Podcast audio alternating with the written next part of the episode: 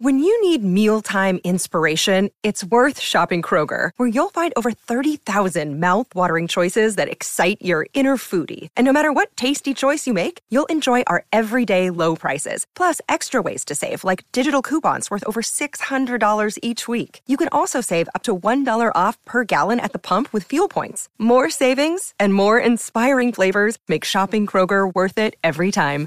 Kroger, fresh for everyone. Fuel restrictions apply.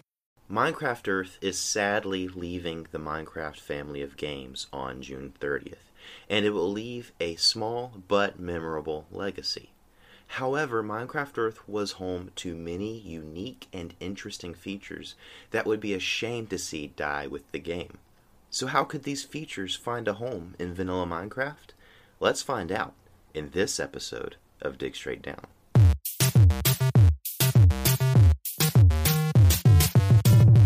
What is going on, crafters? Welcome to yet another episode of Dig Straight Down with me, your host, Rebel JC, recorded on January 21st, 2021. Welcome to the show. Guys, to open up this episode, we have a couple of really great pieces of fan mail from fans of the show. Guys, if you have anything that you would like to say that might be read out on the show, if you have any questions or comments at all, please email me at digstraightdowncast at gmail.com. Also, if you have emailed me in the past and either have not gotten a reply or haven't heard anything back from me, don't worry, I'm still going through some of the messages and I, I will do my best to get to them all. Um, but these came in a little while ago and I thought that I would read them out on this show. So, first one from GameTag36. They say, Hi, Rebel JC. I am a massive fan of the podcast. I have listened since episode one. That makes me happy. I introduced my friend to it, and we have both left Apple Podcast reviews. Oh my goodness. Thank you so much for that, GameTag and GameTag's friend.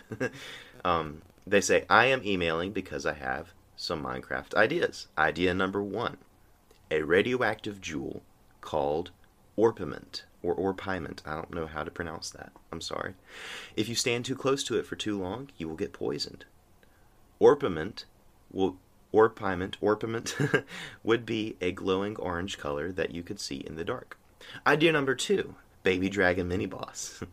After you beat the Ender Dragon, if you leave the egg uncollected for too long, it will spawn the baby dragon mini boss, which will not let you leave the end until you beat it.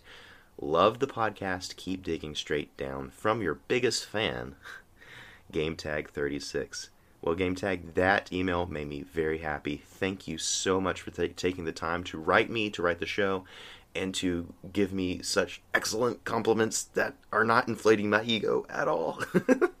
um, anyway, all joking aside, seriously, this makes my day to see emails like this. Um, keep them coming.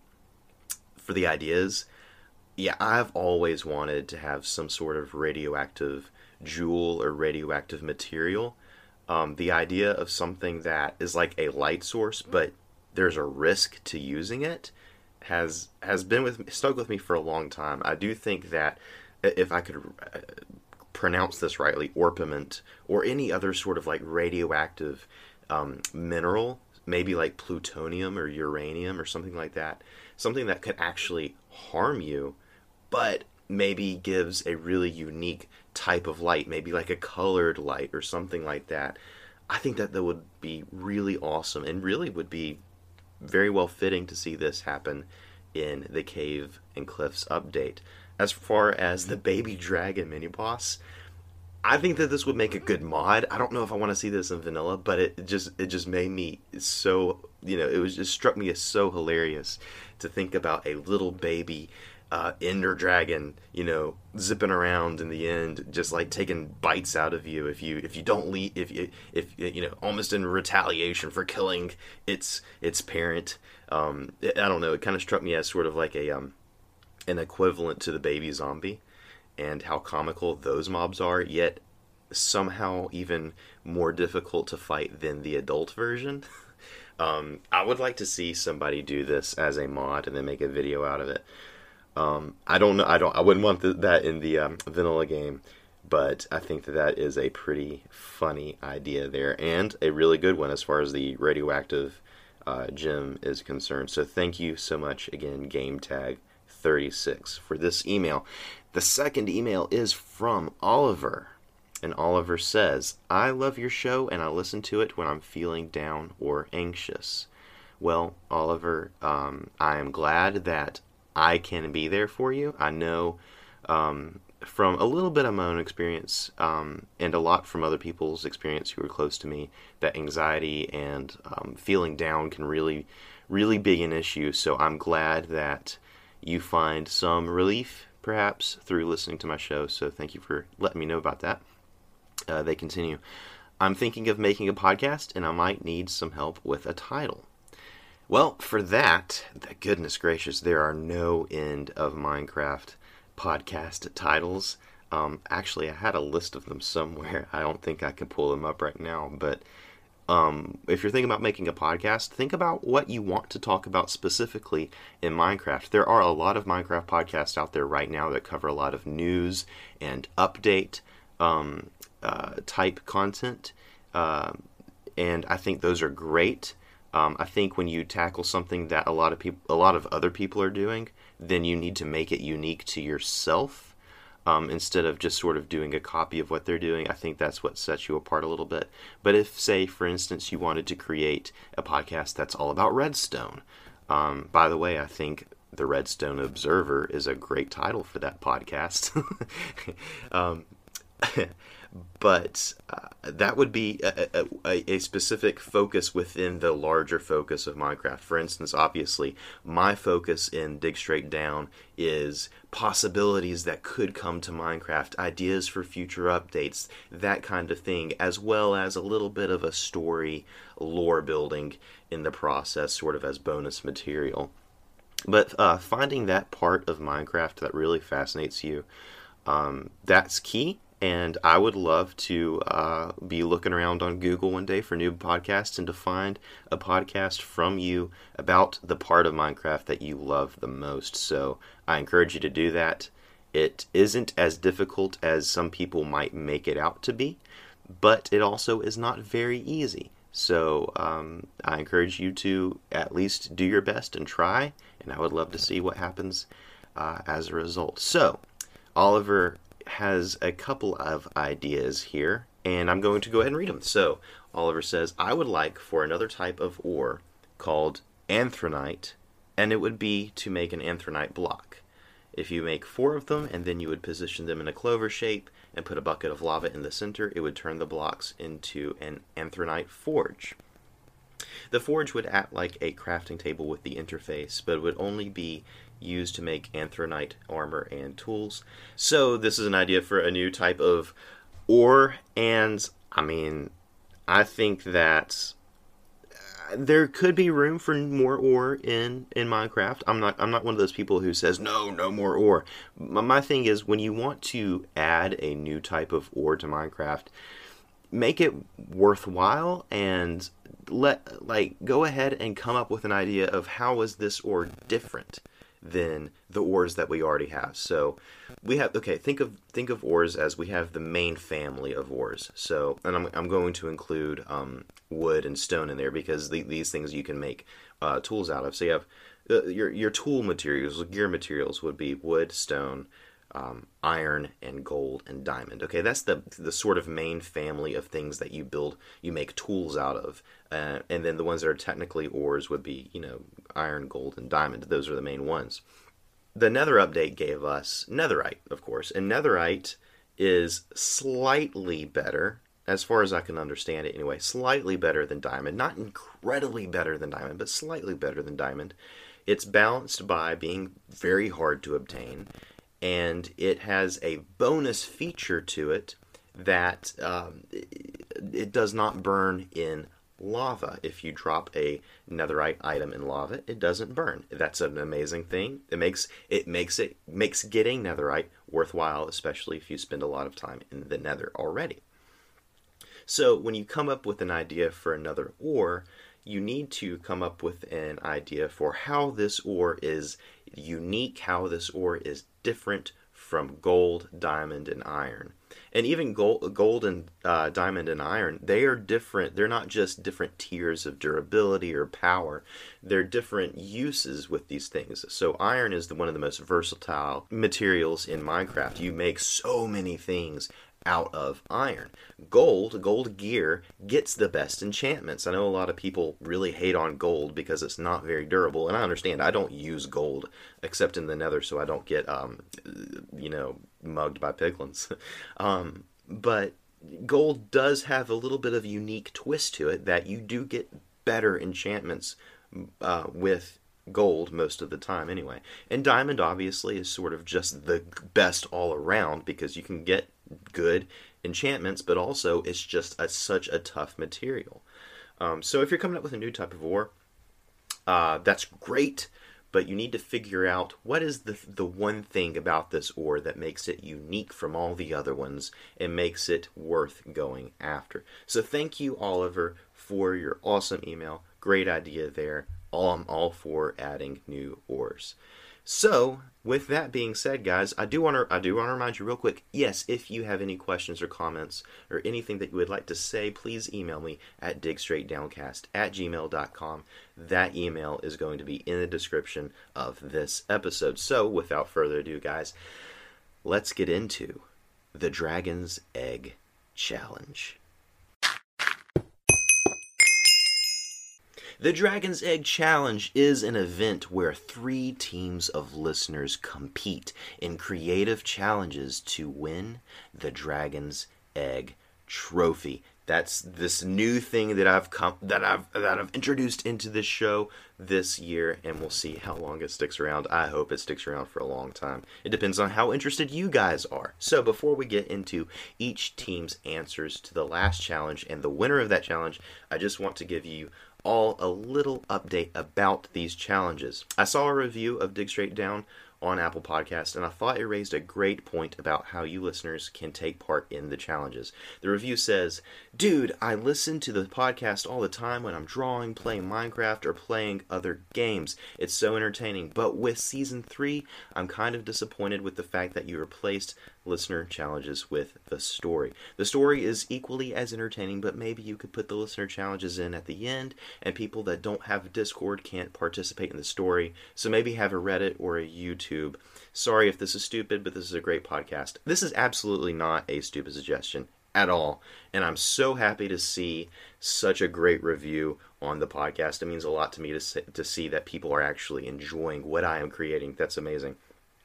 So, in response to the the point that um, this person brought up in the review, that people who don't have Discord can't participate in the story in the Dragon's Egg challenge.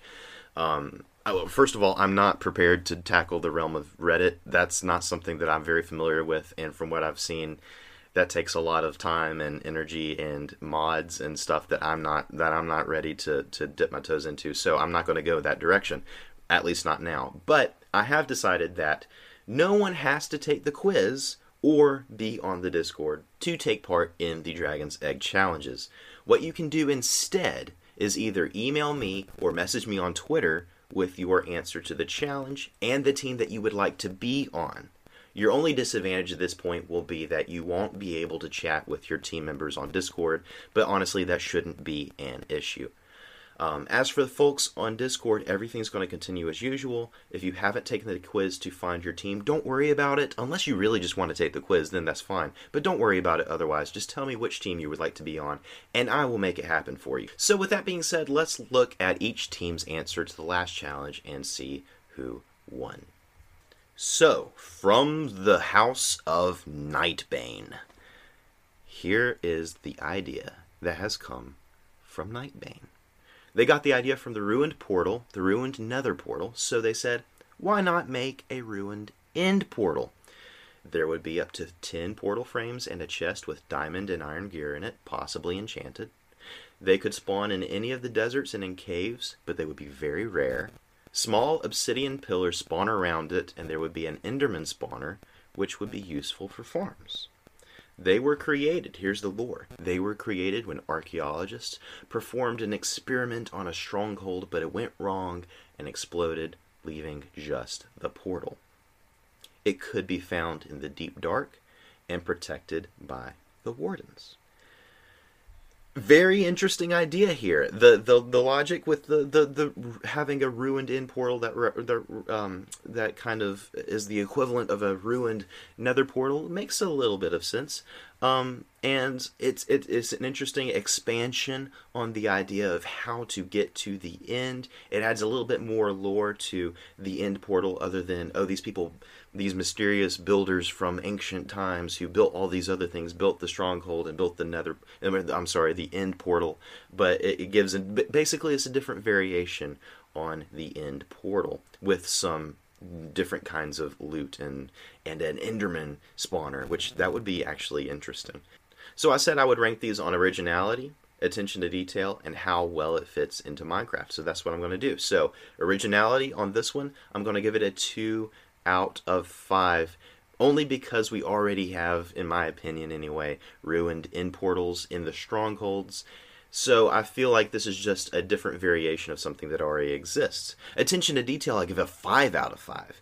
Because they provided pictures on the Discord server, I'm not going to be able to show those pictures at all because there was some reflection of people in the picture on, uh, um, from the screen. Um, but they did provide those pictures, so I was able to see what this thing looked like, and I thought that was really cool that they took the time to build these things and take pictures and share them back and forth with the teammates. I thought that was an excellent way uh, to do teamwork and to share their ideas. I thought it was awesome. How well it fits into Minecraft, I give it a 3 out of 5 because it is a little redundant. We already have ruined in portals in the stronghold. So I give it an overall, overall score of 10. Moving on to Ironlock. Iron Lock's idea is this there is a secret entrance to a ruined redstone bazaar or marketplace underneath desert wells. The bazaar would be ruined with all sorts of signs of life buried under the sand and rubble, as well as some broken down redstone contraptions. For example, a redstone door that doesn't work properly because it's missing a component. There could be a block code for each component to help players learn what component is missing. For example, redstone torches could be placed on red concrete, repeater on orange concrete, etc. This could help teach people how to make simple machines by completing the puzzle. Since archaeology is brushing debris away, there could be levers hidden underground that could be used to activate things, and sand fallen on top of redstone lines that you would brush away and find these things. So, to fix the contraptions, you would have to brush away the sand to unearth the ancient doorway. The player finds the missing redstone components, completes the contraption, pushes a button or lever, and watches the ancient machine come back to life. Wow, this is an excellent idea. For originality, I give it a 5 out of 5. There is nothing like this close, nothing like this in Minecraft, except for perhaps the jungle temple with a little redstone um, a little redstone puzzle there. But I think that the, the lore they provided to this and the fact that this is something that you'll want to piece together other rather than just break through like we do with the the jungle temple this is actually a fun thing and it's teaching players how to make simple machines using redstone. That's an amazing idea. Give it a 5 out of 5 for originality. For attention to detail i give it a 3 out of 5 for how well it fits into Minecraft, I give it a 4 out of 5.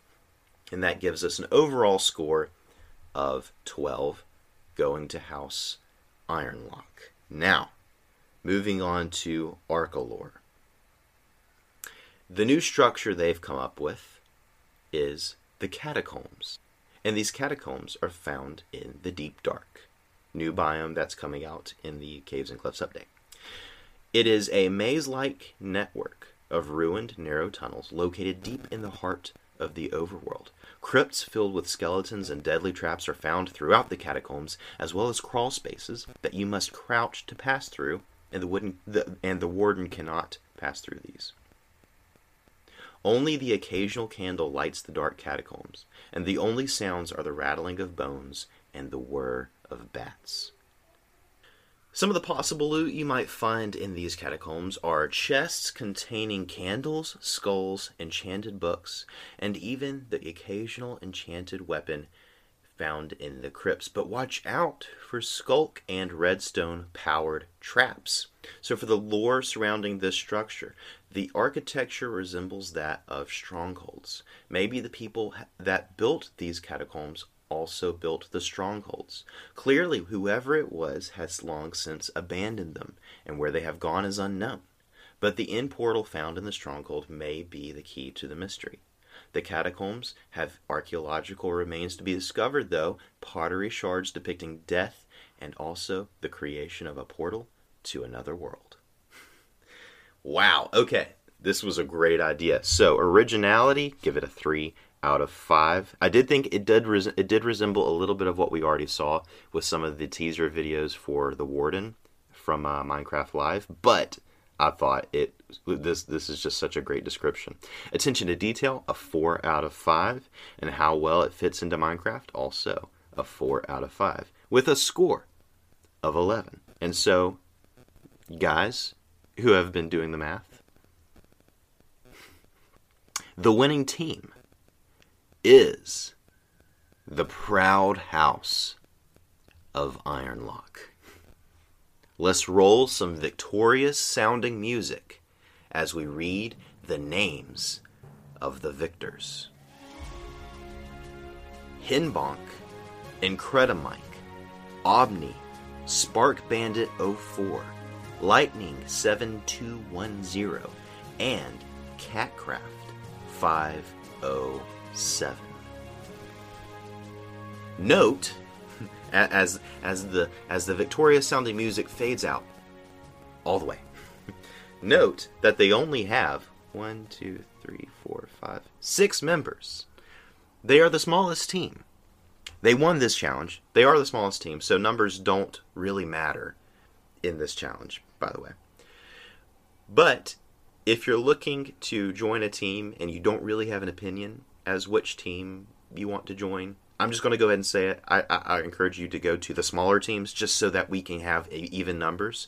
So Ironlock is a great team, has great team members. They all do, by the way. But Ironlock is, is, is has one. So there we go.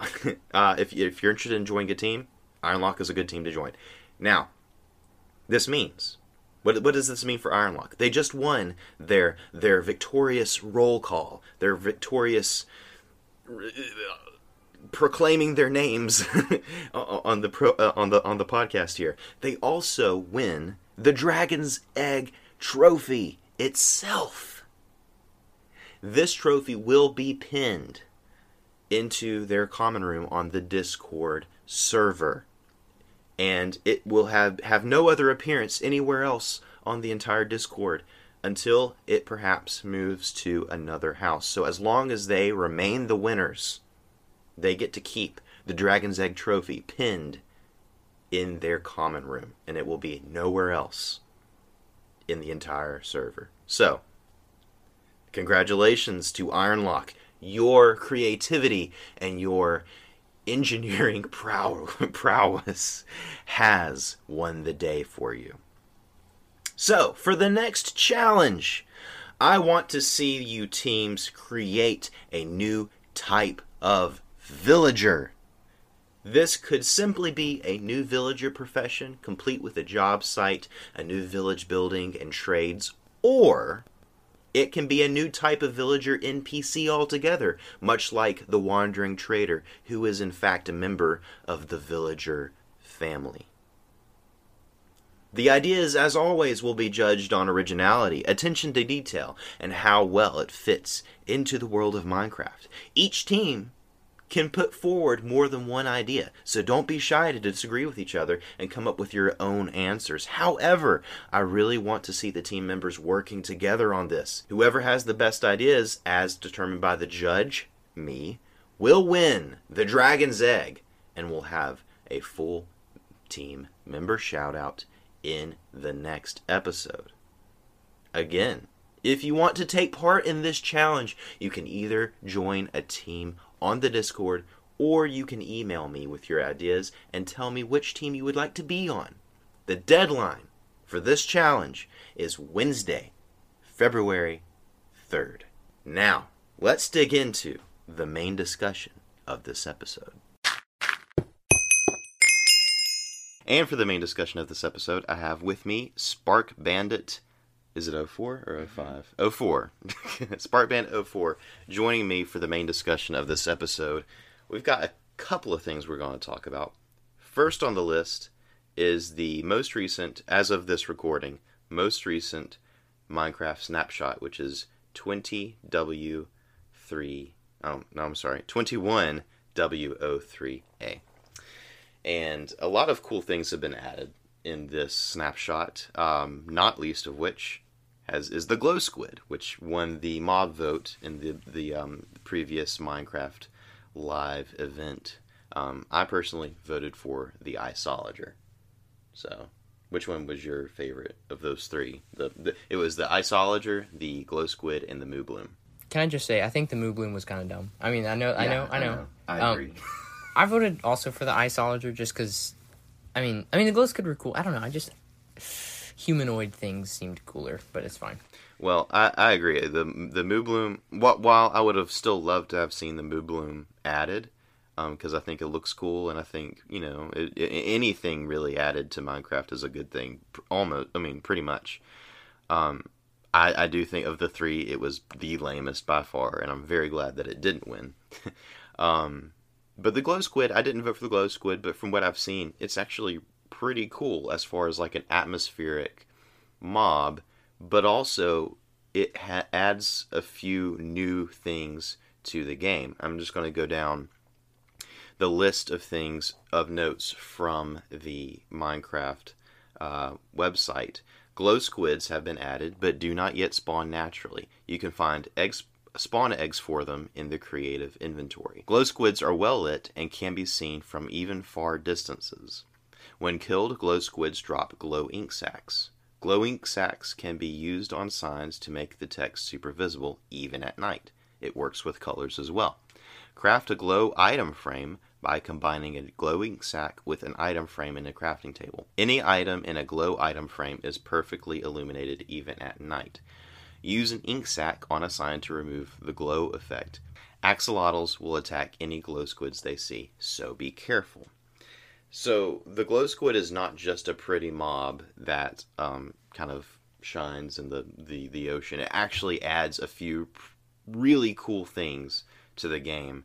I think especially the glow item frame is really awesome to me. Um, just the ability to have something in a dark room but illuminated like a, almost like a display. Mm-hmm. So I, I imagine a lot a lot of people like building museums and stuff mm-hmm. putting special items of from their adventures in item in these glow item frames, but having like very moody lighting, so it's almost like these things are being backlit in a way. Mm-hmm. I think that that would be really really cool. Absolutely. And uh, also, just kind of to follow the logical order of things, I'd like to see glow, glow sacs be um, implemented on like banners, just so we can have glowing yeah. designs on banners. I mean, that's just you know another thing. I also am really excited about like traveling on the oceans at night and seeing almost like a celestial, almost like stars, but like on the ocean floor. yeah. You know, and just that kind of like soothing feeling. You know, and then you get killed by a drown. But you know, before that, like you know, just that soothing like you know twinkling like lights. That would be really cool. It is interesting from from the um, the uh, the video that they had in the mob vote um, event.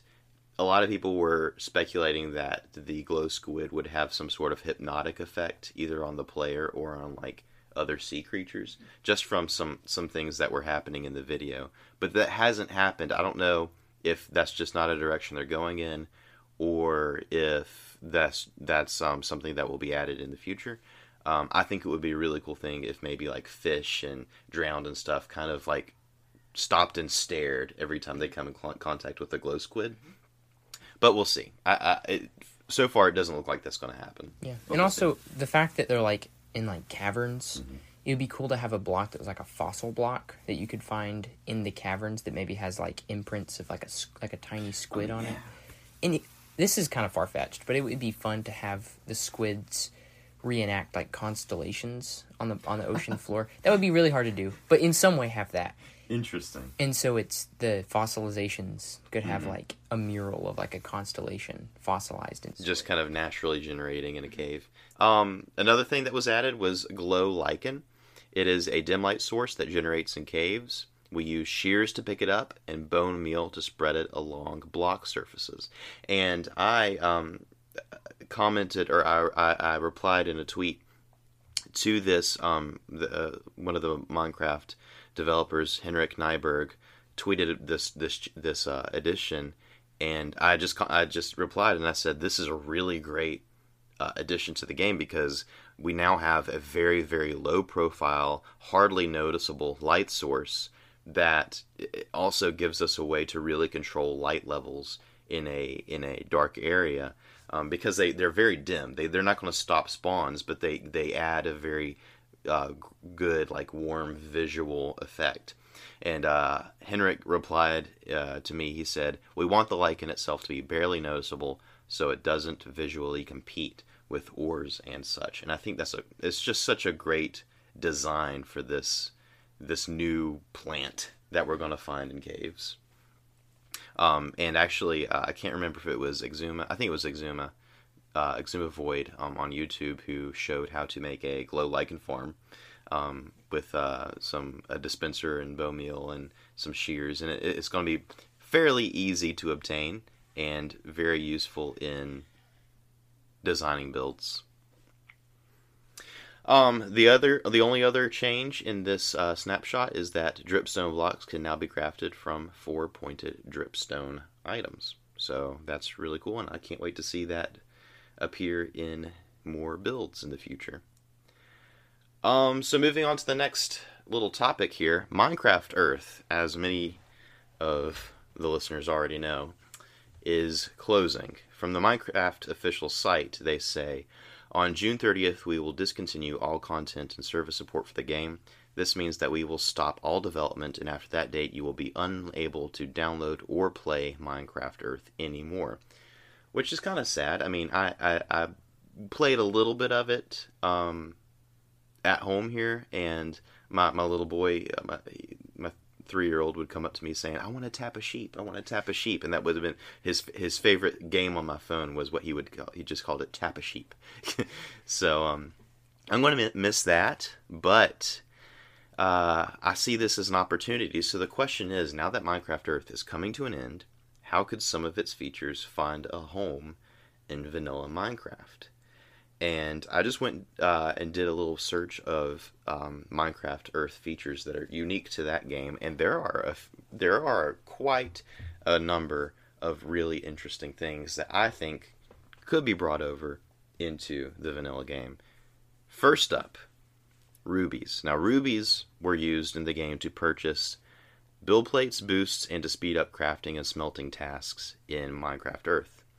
I think that rubies could be used in the game to improve enchantments on gear. So maybe if you have efficiency uh, four on your pickaxe and you want to bump it up without having to get another efficiency four book, maybe you use a ruby and it bumps it up one level. That might be pretty interesting. I think it could also be used to customize the texture of armor. So maybe adding rubies to armor in a in a uh, smithing table gives your armor like ruby gemstone studs on it, maybe in different designs. Or possibly you could use the rubies to barter with illagers, similar to bartering with piglins, but can only be done with it from a distance. Or maybe even if you if you want to avoid the the issue of having to be careful around illagers, maybe you can only use rubies to barter with cro- uh, pillagers whose crossbows have broken. Mm-hmm. Yeah. So that yeah, that would be really cool. Yeah. See people make farms out of that. Also, have you ever played Terraria? Uh, the smallest little bit. Okay. Well, there's a um aspect of the game called like heart crystals that Mm-hmm. you find underground, and I think you could have it similar where you only find one at a time, and it's like a a ruby, and you use it and you basically like press it into your armor, and it's an extra heart while you're wearing Yeah. that armor. That's not in Terraria, but the heart crystal thing is, and that would be so awesome because like a ruby, you know, it's red, it's like a heart almost, you know, and so like you can press up to like three rubies in your chest plate, Oh, that and, would it, and it will like cool. give you three extra hearts while you're wearing that chest plate. One more idea I had hmm. for the rubies. Yeah. was maybe you can imbue a ruby into the hilt of your sword and it'll do like one heart extra damage. So once you've gotten, you know, the netherite sword with sharpness, you know, th- the whole thing, there's like one more thing you can do to make it take one more heart away. Yeah. So, I would like to see that absolutely. So the next uh, feature in Minecraft Earth is mud and mud buckets, and this one might be my favorite one. Um, in Minecraft Earth, using a bucket of mud on a solid block deposits a source block of mud that flows outward by one block on all sides. Water flows over the mud and destroys the source block if it touches it. Muddy pigs, which is just a variant of pigs, are often seen playing and rolling in mud. And if flowing lava comes into contact with flowing mud, it creates dirt. Not that we need renewable dirt, but this would actually be super useful in a game like Skyblock or other games like that. Um, I would just like to see this because it, it maybe this could be a way to have a flowing liquid like um, uh, resource in the nether that isn't lava. So it's so you could use it in place of water in storage uh, in um, sorting systems and and uh, moving items around without risking burning things in a flow of lava. Also, you could use it in things like blaze farms and stuff. The next one is uh, skeleton wolf, and it behaves just like a normal wolf, except it's not hostile to skeletons, and it sinks in water because it's undead, and it's a skeleton. I think that that would just be a really cool animal. good stuff. Uh, the bouldering zombie acts like a normal zombie in terms of damage and behavior, but are capable of scaling up blocks like a spider. That would be super creepy. The lobber zombie is a rotten variant of the zombie. Oh, I mean, I would assume that the regular zombie was also rotten, but the lobber zombie throws meat projectiles, and I'm I'm assuming this is like its own flesh that it's throwing, just ripping off ripping off parts of itself and throwing it at you. I don't know about this one, but I don't know. Maybe if you could find, maybe you could find this in really strange um, areas, or maybe like maybe like the the Badlands or something like some more obscure biome like that. Might be pretty cool. I don't know. The melon golem uh, function nearly the same as snow golems. Uh, so you build it basically like a snow golem, but except instead of a pumpkin, you put a melon on its head. Um, it attacks hostile mobs with projectiles, but it does not shoot snowballs. It shoots melon seeds in bursts of four melon seeds. So more like a you know like a shotgun rather than a you know snowball. And they also move by hopping around instead of sliding around. So I mean, just for comedic effect, I think that this should be in Vanilla Minecraft. And also, that would mean that you would maybe have like carved melons, and it would have a different Yeah. design. So you know, just for like um, what's the word? Like variant sake, you know, Yeah, have yeah. different designs. Might be on pretty stuff. cool. Yeah. The furnace golem. When a furnace golem sees any hostile mob, its face and eyes ignite and then it starts attacking, which may set the hostile mob on fire. A furnace golem does not stop attacking the hostile until the hostile mob is killed. Once killed, the iron golems and face revert to gray. During the attacks, the furnace golem can light its surroundings on fire, causing blocks to burn and spread flames, which can threaten builds. Furnace golems can hand out torches, similar to how the iron golem hands out poppies to villagers, and they are damaged by water. So I could see how the furnace golem might be useful if you were attacking a pillager outpost or something. I don't know. I I wouldn't want this walking around my village. I can see.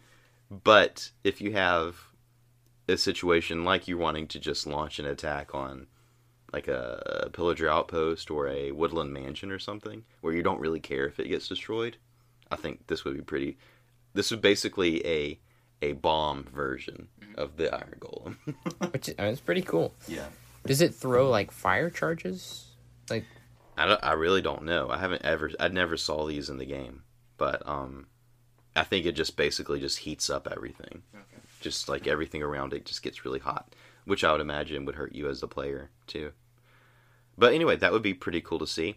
Um, viler witches, they act similarly to normal witches, but they are also able to use lingering potions of harming and poison in combat. So instead of just splash potions, they actually use lingering potions. They will usually drink an invisibility potion before attacking, and will drink a potion of healing if they're hurt. They're immune to poison and damage from harming potions. So basically, an OP witch. um, and the lingering potion that's that's quite powerful, but I still would I would love to see these. And just for the lore, it'd be kind of cool if they had like like a dragon teeth like tooth necklace because that's how you get lingering potions. Oh, that's true. So they have their like their theme is almost like dragon, and they could have like a certain like helmet on or a robe that has Yeah. like the dragon um, because obviously insignia. obviously somehow they got dragon's breath. Mm-hmm. That that would be really interesting to see. Are there is there gonna be like a Viler witch hut? It's almost like has better loot and it has Yeah. like maybe two or three rooms. Yeah, it should be like a bigger, almost like cabin type mm-hmm. thing in the swamp. Yeah. Like a you know the, the a woodland mansion. you know the story of Baba Yaga in Russian mythology. It's she's really creepy. She's basically this creepy old witch who lives in a house with chicken legs. Anyway, I, I think if there was like a structure, it was like a house with chicken legs, and this thing lived in there like Baba Yaga. Yeah. that would It would that could almost be like a, a new structure. yeah. Like you know how they have the woodland mansion, have like the the you know the witch's cabin. Mm-hmm. It's just a bigger version of the witch's hut. I don't know. That would be pretty amazing to encounter, um, but that would be a very difficult uh, battle. But I would like to see it. Uh, bone spiders are basically just spiders that shoot bone shards as a ranged attack. I imagine same rules apply to them because they seem to be undead. I would imagine they burn up in the sun and they can sink in water instead of swim. And probably have a higher possibility of spawning as a jockey Yeah. rider too. Oh yeah, that would make that would make a lot of. Oh, that would be terrible though because the the, the skeleton would be shooting at you as well as the spider. Uh, maybe maybe that would be like a rare instance of a of a jockey, but that would be. I mean, maybe add this to the Badlands to make the Badlands actually bad. Mm-hmm. Like like I've been saying, every time I talk about the Badlands, I'm like, I want the Badlands to be actually a bad thing. I want to see Ravagers in the Badlands. Oh yes, like like, Just, with, like, without wild. saddles on them. Yeah, just like the wild Ravagers. I like that. Just herds of wild ravagers, Yeah. almost like buffalo. And if they're gonna add the fossil block, maybe in the Badlands also have like skeleton spider like fossils. Yeah, I would like to see that. The last um, unique mob in uh, Minecraft Earth is the tropical slime. It's a variant of a slime with a water-based texture filled with tropical fish. So basically, it's a slime with a lot of fish swimming around in it. And I just think that that would be an amazing thing to encounter just on this on the on a on a beach, you know. And not only would it drop a slime ball, but it would also drop fish. It'd also be cool, like so when you this when they're at their smallest level, you like you kill it and then just like a fish flops around Yeah. and you're done. Yeah, that would be so cool. I would I would love to see basically every one of these mobs in one form or another in the game, as well as the the other mob variations that are from Minecraft Earth of mobs that we already know and love. I mean, there's there's a handful of different types of cows, pigs, rabbits, all these things in Minecraft Earth that I I would be very sad to see them just cease to exist um, after Minecraft Earth ceases to exist. So it's my hope that we'll see at least some of these things being brought into future iterations of vanilla Minecraft or Minecraft Dungeons. I'd be okay with that, even though I have a Mac and I can't play Minecraft Dungeons myself. But uh, that would be pretty cool to see. All right, well, that brings us to the end of this main discussion. Thanks, Spark Bandit, for joining me. And uh, let's dig into the next chapter of Oakenstone Academy. A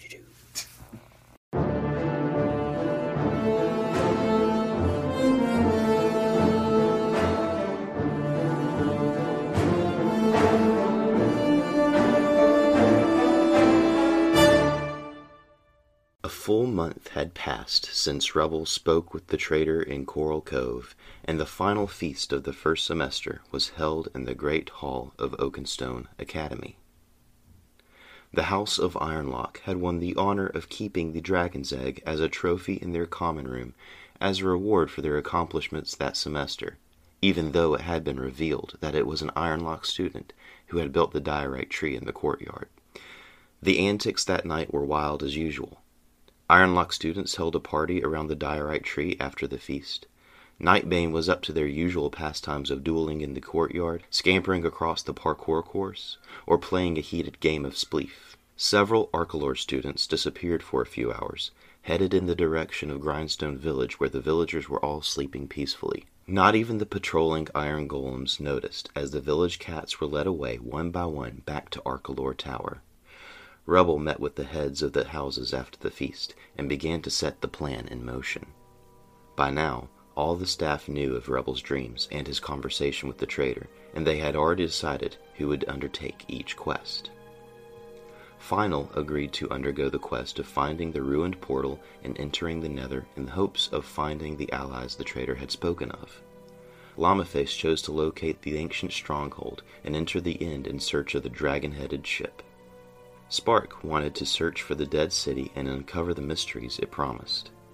Rebel would search the bloodline of the king to find the heir to the throne. They would embark on the quest the next day, taking only a handful of the students to their houses who had graduated that semester. There was no way of knowing how long their journeys would be, so the academy would continue as usual in their absence. Sleep did not come easy that night for anyone, but especially Rebel. He had not been able to sleep for a while, and when morning finally dawned the next day, phantoms burned in the sky as they dove repeatedly at his window. Final and her team of Nightbane graduates were the first to embark soon after the sun rose. They carried with them plenty of gold armor and ingots from the Academy's treasury, knowing they would need these in case they encountered piglins. Based on advice from Rebel and a few of the cartographers in Grindstone Village, Final led her team eastward towards the feet of the Icehelm Mountains in search of the portal created long ago by the Mage of the Citadel. Long ago, there had been free travel between the Free Kingdom and the Nether.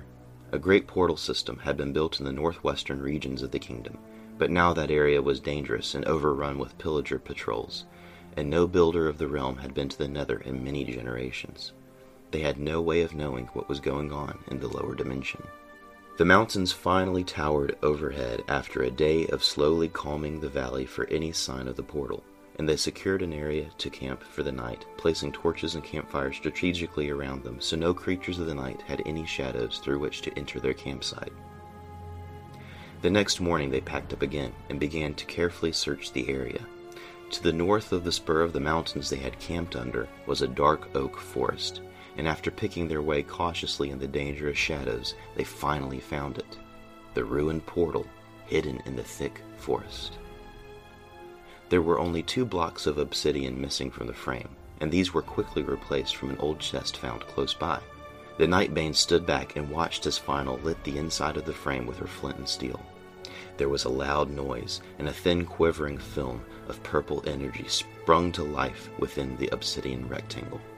For a minute they stood there silent, their faces lit up by the glow of interdimensional energy. Then, with a silent motion, Final beckoned them to follow her through. One by one they passed through the portal, each dressed in golden armor, and watched as the image of the overworld melted away. A sound like a rushing wind roared in their ears as they fell through the rift, and they emerged into a strange land. The first thing they noticed was the wave of heat that rolled over them and the smell of sulfur and mold that instantly filled their noses. They were in a blue green forest, carpeted by blue green nylium, illuminated by strange golden mushroom like blocks in the trees. One of the Nightbanes, Indigo, identified it as a warped forest, described in one of the old books they had brought with them. Before they could decide what direction to head out in, the decision was made for them by the sudden appearance of a screaming ghast. Fireballs rained down upon them as they dove for the cover of the trees. One of the fireballs hit the portal, which shattered with a deafening noise. They lost the ghast in the forest and decided to strike out in a straight line, marking their way back with torches. Eventually, they emerged from the warped forest into a waste cliffside overlooking an enormous lake of lava. They stood for a while, dumbfounded. Never had they seen anything like this before. Their stupor was broken by the arrival of something just as foreign to them a band of piglins. The piglins approached slowly, swords drawn and crossbows lifted. The Nightbanes put their weapons away slowly, showing they meant no harm.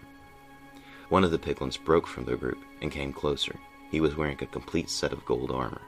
Final, remembering what she had read about piglin culture, tossed a single gold ingot to him. He picked it up, examined it for a moment, then tossed back a handful of iron nuggets. Where do they get the iron? whispered one of the Nightbanes named Rovio. The piglin heard the question. Old teeth, he answered. His voice was coarse. He motioned to himself. I am Urcha. We are the Ironhides. You are strangers here. We are from the Free Kingdom, answered Final, from the Overworld. We are on a mission to find our allies from times long past. Urcha grunted with displeasure. You seek the Fire Kindred, then, he said. We will take you to them. Follow us and touch no gold. The Nightbanes heeded the grave warning as they followed the piglins through the nether. They seemed to be skirting the edge of the lava lake, following a path visible only to the skilled eyes of the piglin natives. The Nightbanes watched the alien landscape passing by with eager eyes. Once, a gigantic black structure loomed out of the red fog of a crimson forest, ancient and crumbling, yet alive with activity. Home, explained Urcha when Final asked him about it. Ancient birthplace. The brutes are the bosses of the bastion now, so it isn't safe for you. One day we shall see it restored and rebuilt. After about an hour of walking, they made their way onto what seemed to be a levee built into the lava. As they walked, another structure began to emerge from the dense fog, this one even larger than the bastion remnant of the piglins. It was a city built on pillars over the lava. Final counted 15 towers, some hanging from the nether roof, built out of red nether bricks and sparkling white quartz. The levee led to a large black stone gate. Two figures stood on the battlements. One of them called out, What do you want, Urcha? Her voice was laced with derision. Urcha snorted at the guard's tone. We brought overworlders, seeking audience with Emperor Rayse, he answered. The guards spoke between themselves. One of them disappeared behind the gate. They waited for a while. Final noticed Urcha looking at a pillar of gold, anger glinting in his small eyes. There was a sound of pistons firing, and the black stone gate opened. There stood the guard, and a man dressed in leather armor dyed red and black, with a gold helmet. The man motioned for Final and the Nightbanes. Overworlders, come in and welcome to the city of Embersong. As Final and her group left, Urcha whispered to her. Be careful, he warned. Thanks, she whispered back. They entered the city, and the gate closed behind them. The man introduced himself as Calamus, brother of the Emperor, and as they made their way towards the center of the city, he pointed out many things that boggled their minds. They passed by massive marketplaces filled with people buying food and plants. Entire towers were dedicated to farms of sheep, flowers, and cattle, and other crops that did not grow natively in the nether. There were structures lit from within by furious flashing lights, which Calamus explained were blaze farms. The city was vibrant, a cool island of color in an otherwise red hot world. Embersong was the capital of the Fire Kindred Empire and one of the seven cities that marked the Fire Kindred territory. They came at last to a majestic palace built entirely from gold and quartz blocks and lit by strange lanterns of blue fire. The Emperor's throne room was bright and fiery, every wall adorned with red and gold banners. The floor was a mosaic made of nether bricks and gilded blackstone. A red carpet led from the entrance all the way to a long quartz table which sat under the shadow of a massive gold throne. There sat Emperor Rayse, dressed in dark armor, glinting with enchanted power. So, the overworlders have deigned to leave their realms of daylight on high and visit my humble kingdom, the proud emperor said, his voice lazy and heavy with pride. Welcome and well met, friends. Come to my table and eat, and let me hear your tale. What news do you bring from the free kingdom? Final and the Nightbanes bowed in respect and gathered around the table. A servant in the corner pressed a button, and food fell from hidden dispensers onto the table rabbit stew, pumpkin pie, and even golden carrots and golden apples. Final's eyes widened at such a rich feast. You're wondering how we have these things in the Nether, guessed the Emperor. As you probably know, there was once trade between the Fire Kindred and the Free Kingdom. The food you're enjoying is a result of that trade. We kept the rabbit populations growing, reserved for royalty and distinguished guests. The Emperor's eyes narrowed. But we never expected to receive guests from the Free Kingdom again, not since it was conquered by the Illagers. Final swallowed a gulp of rabbit stew. We were not conquered, Your Highness, she said, just broken. But we are renewing our strength now. The kingdom is being restored, and we have come on a mission to rekindle the alliance that once existed between our nations. Rayse regarded the feasting Nightbanes for a few moments, smiling. Then he stood. Yes, indeed, it has been too long since my people and yours lived in harmony as neighbors. The Fire Kindred will rebuild the portals and give whatever aid the Free Kingdom requires to return to its former strength. Calamus glanced at his brother, then down at the floor, his face troubled, but he said nothing. I am glad to hear it, said Final. We should return with haste to the overworld to spread the news. Emperor Rayse lifted a hand. No, no, you must stay with me. I want to learn more about your kingdom, and then I will go with you myself. You must tell me everything there is to know. And so the Nightbanes enjoyed the Emperor's hospitality for a while longer. But outside the walls of Embersong, Chief Urcha of the Ironhides grew uneasy. He stood on the crumbling battlements of his tribe's bastion, watching Embersong through an ancient heirloom spyglass he had discovered in a cache on one of his patrols. The Blackstone gate was shut tight like a trap, with the friendly overworlders inside. They were beyond his help now. He could only hope they were being careful.